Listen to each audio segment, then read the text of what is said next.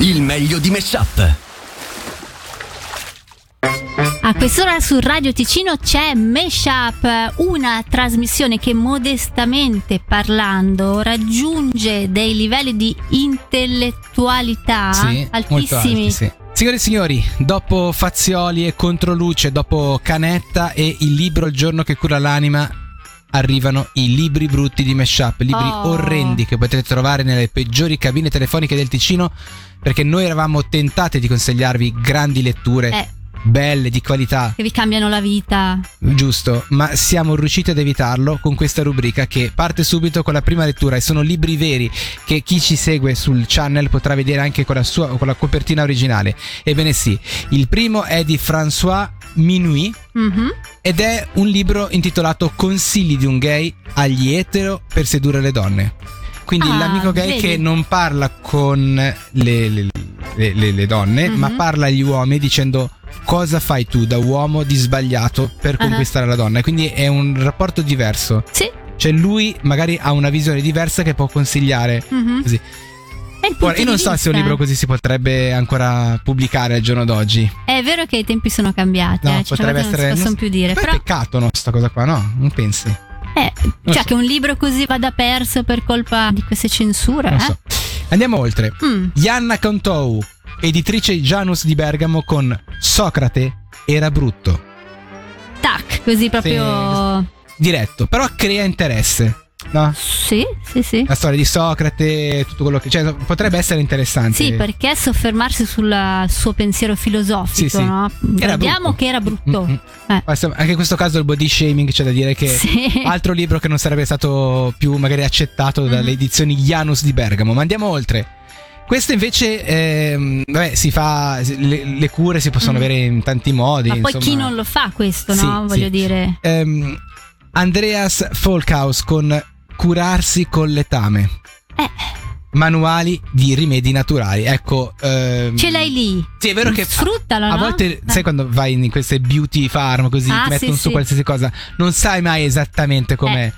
Cioè, magari è un po' tipo quando ti dicono su un. ehm, sai, sai- sai quando, quando, eh, ti fanno le ricette e ti dicono una cosa semplice in modo molto carina? Ah, certo, sì. ecco, sì, sì. potrebbe essere fatta allo stesso modo il rimedio così. E te lo fanno pagare a peso d'oro. E certamente, Eh. in questo, e invece in realtà non è oro, ma è, è qualcos'altro. Insomma, Sì. curarsi con il lettame è un'altra grande, un altro grande consiglio che vi diamo in questa puntata. Se mi permetti, io andrei con l'ultimo consiglio della giornata. Mhm. Ok, se- così. Questo in questo caso è curarsi con un'altra cosa. Mhm. Ed è eh, Michel Montignac con Bere vino per restare sempre in buona salute. Gli effetti benefici del bere buon vino 365 giorni all'anno. Oh, vedi. Edito da Hobby and Work. Quindi anche seria come Certo, sì, pubblicazione. E, e niente, insomma, un libro che mh, ci si chiede perché insomma non troviamo più nelle librerie così facilmente. È assurdo, sì, Ah, sì. Cioè, consigli per vivere meglio e li fanno vino. sparire così. Tutti i giorni, in più di tutto. Vabbè, Eh. insomma, non ringraziateci, siamo qui per quello, siamo qui per questi grandi consigli nella rubrica omonima, ovvero i libri brutti di Radio Ticino. L'estate di Meshup. Il meglio di Meshup. E queste mashup su Radio Ticino ogni giorno, Sì, dal lunedì al venerdì, sempre Ma- dalle ma- 12 alle ma- ma 13. c'è un po' più di brio, Valè. c'è la, la musica di Meshup, questo è il suono, cioè sei Eh, lo so. un pochettino, un po' di però- brio ci vuole, no? Perché a volte dicono siamo un po' meno... Ma non hai voglia Ah. di fare qualcosa di nuovo ogni tanto? Sì, certo, però neanche con questo, cioè, d'altra parte... Eh, ma facciamo sempre le stesse cose. Ho capito, però non è, è carina così, cioè è anche il bello di poter fare la radio e di essere magari riproporsi in molti modi, ma Eh. sempre diversi, capisci? Ma io sento proprio il bisogno di fare qualcosa di nuovo. Ma Certo. Cioè, non solo nuovo, rivoluzionario, sai Mm. proprio quelli che hanno stravolto la storia, capendo, Sì, vedendo che si può fare capito. qualcosa di diverso. Sì, va bene, ma Non so, tipo Mm. Quel tizio che tanti tanti anni fa, Eh. vedendo una gallina che spelleva Sì. l'uovo dal suo di dietro, si è detto, "Mm, potremmo mangiarlo. Sì, sì, Cioè, no, vedi eh, la genialità eh, di questa eh, cosa che ha eh, cambiato eh, il mondo. Aspetta, aspetta, Eh, ce l'ho, ce l'ho, ce l'ho, ce l'ho. Una cosa così. Ho una cosa fantastica che guarda, ma neanche a farlo apposta. Che non ha mai fatto C'è nessuno adesso. prima. No, che non ha fatto nessuno, ma proprio, eh, se il caso vuole, quando tu arrivi con questa richiesta e adesso c'è una cosa Wow. subito dopo, neanche c'è, ma proprio piazzata lì. Dai, la cosa facciamo, facciamo. fantastica. Cosa devo- Vai Barbara, annuncia la pubblicità, vai. La pubblicità. Sì, c'è un break adesso, vai. Ah, è questo al... Break della pubblicità, vai, annuncialo pure. E pubblicità. Era quello che volevi. No. Ah, vabbè, comunque ci fermiamo. Meshup estate. Il meglio di Meshup. E siete su Radio Ticino, questo è l'inconfondibile suono di Meshup che continua con una curiosità con Barbara Buracchio. Vi racconto una curiosità sul dietro le quinte di uno di quei film unici e irripetibili. Sto parlando di Shining di Stanley Kubrick del Sì, 1980. grande Un film della paura tratto da un altrettanto pauroso libro di Stephen King. Che è vero che quando l'avevo letto ero molto giovane, ma in effetti mi ha regalato una bella serie di stremizi, non so se Sì, anche sì. voi. Tecnicamente, sì. Sì, comunque in questo film che ha un crescendo di ansie e tormenti, oltre a Jack Nicholson e Shelley Duvall che interpretavano marito e moglie, c'era anche un bambino a interpretare Danny, che era il loro figlio. E non so se ci avete mai pensato, ma bazzicare sul set di un film della paura per un attore bambino non è che sia proprio tutta salute, eh? E così per non traumatizzare troppo il bambino, che all'epoca aveva solo 6 anni, prima di tutto gli hanno raccontato che il film non era della paura, ma semplicemente un dramma. Ok. E così ovviamente le scene gli venivano spiegate in modo un po' diverso, no? Ah, ok, Anche se sì, a me alcune scene in cui recitava lui mi sembrava proprio difficile da edulcorare. sì, sì, sì. Comunque sia, a riprese finite, a lui hanno fatto vedere una versione molto, ma molto censurata del film, senza dirglielo. Gli hanno detto, ecco, questo è il film. Questo è il film finito. Esatto. Eh, ma dura solo 5 minuti e vabbè, sono tutti i titoli. Quindi a posteriori mi fa sorridere l'idea che per lui quella versione lì era l'unica esistente. Certo. E pensate che solo 11 anni dopo, quindi quando lui ne aveva 17, ha finalmente potuto guardare la versione di Shining che tutto il resto del mondo aveva visto. Certo. E immagino che per lui sia stato un bello shock, anche perché ad esempio nella scena finale in cui la madre lo prende in braccio e scappano dall'Overlook Hotel, scusate eh, per lo spoiler, sì. eh, insomma, in realtà lui non c'era proprio, perché per quella scena avevano usato un manichino, Ah, chiaro, sì. sempre per non traumatizzarlo troppo. Certo. E così in realtà lui non sapeva nemmeno come era andato a finire veramente il film. Ed è assurdo però, no? Perché lui è stato giudicato sufficientemente grande per recitare in Shining, ma non sufficientemente grande per poterlo guardare. L'estate di Meshup. Il meglio di Meshup.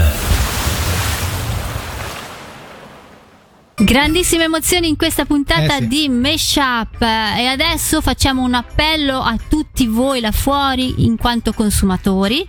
Magari, magari ogni tanto vi verrebbe voglia di fare una recensione e allora prendete spunto dalle nostre. Assolutamente, in una società incentrata sul successo, le critiche e i giudizi sono solo il sale. Di seguito, l'indubbia eleganza delle più erudite recensioni trovate sull'internet. Eh. E andiamo subito con questa che ci racconta di una persona che è passata davanti a un ristorante. In pratica, Mhm. ecco, ve la racconto bene. Mm, Su 5 stelle, una sola. Eh, inizia male. Non sono neanche entrato dopo che ho visto la carne che tenevano nella vetrina. Sarà lì da almeno un mese, è di color marrone bordeaux. Non consiglio a nessuno di mangiarla se non volete stare in bagno per una settimana. Punto. Eh sì, eh sì. Parole dure, eh? Qui, insomma, c'è anche Mm. la risposta. eh, l'ha presa bene, diciamo, il ristoratore, eh? Mhm. Intendiamoci. Sì, di solito la prendono bene. Edulcoro, però chi Eh. guarda il canale vedrà che non ho cosa Eh. ha scritto. Eh. Sei un. Se, se sei un pazzo, Mhm. non sai le cose. E quindi non fare recensione a vanvera. Si chiama frollatura. Ma tu sei analfabeta e non lo sai. Ora vai pure a mangiare al McDonald's. Nel senso che si mangia benissimo, eh, intendiamoci, non è che Sì. nulla da. Eh? Però, come dire, eh, se, l'è, se l'è presa secondo te? Ma Eh, giusto un sì. pochino così. Però andava anche specificato, secondo Certo. me, a mettere i puntini sulle i. Sì, certo. Eh. C'è, c'è da dire che è vero che fa un po' impressione quando passi in quei ristoranti che fanno- ti fanno vedere la frollatura. Non è sempre una roba un po' strana. Sì, vedere, no? è vero che magari in vetrina così Non non, è è- il massimo, però, Però sono insomma, la nuova moda, insomma, quella che è così. Insomma, queste sono le splendide recensioni di Meshup. Meshup estate. Il meglio di Meshup.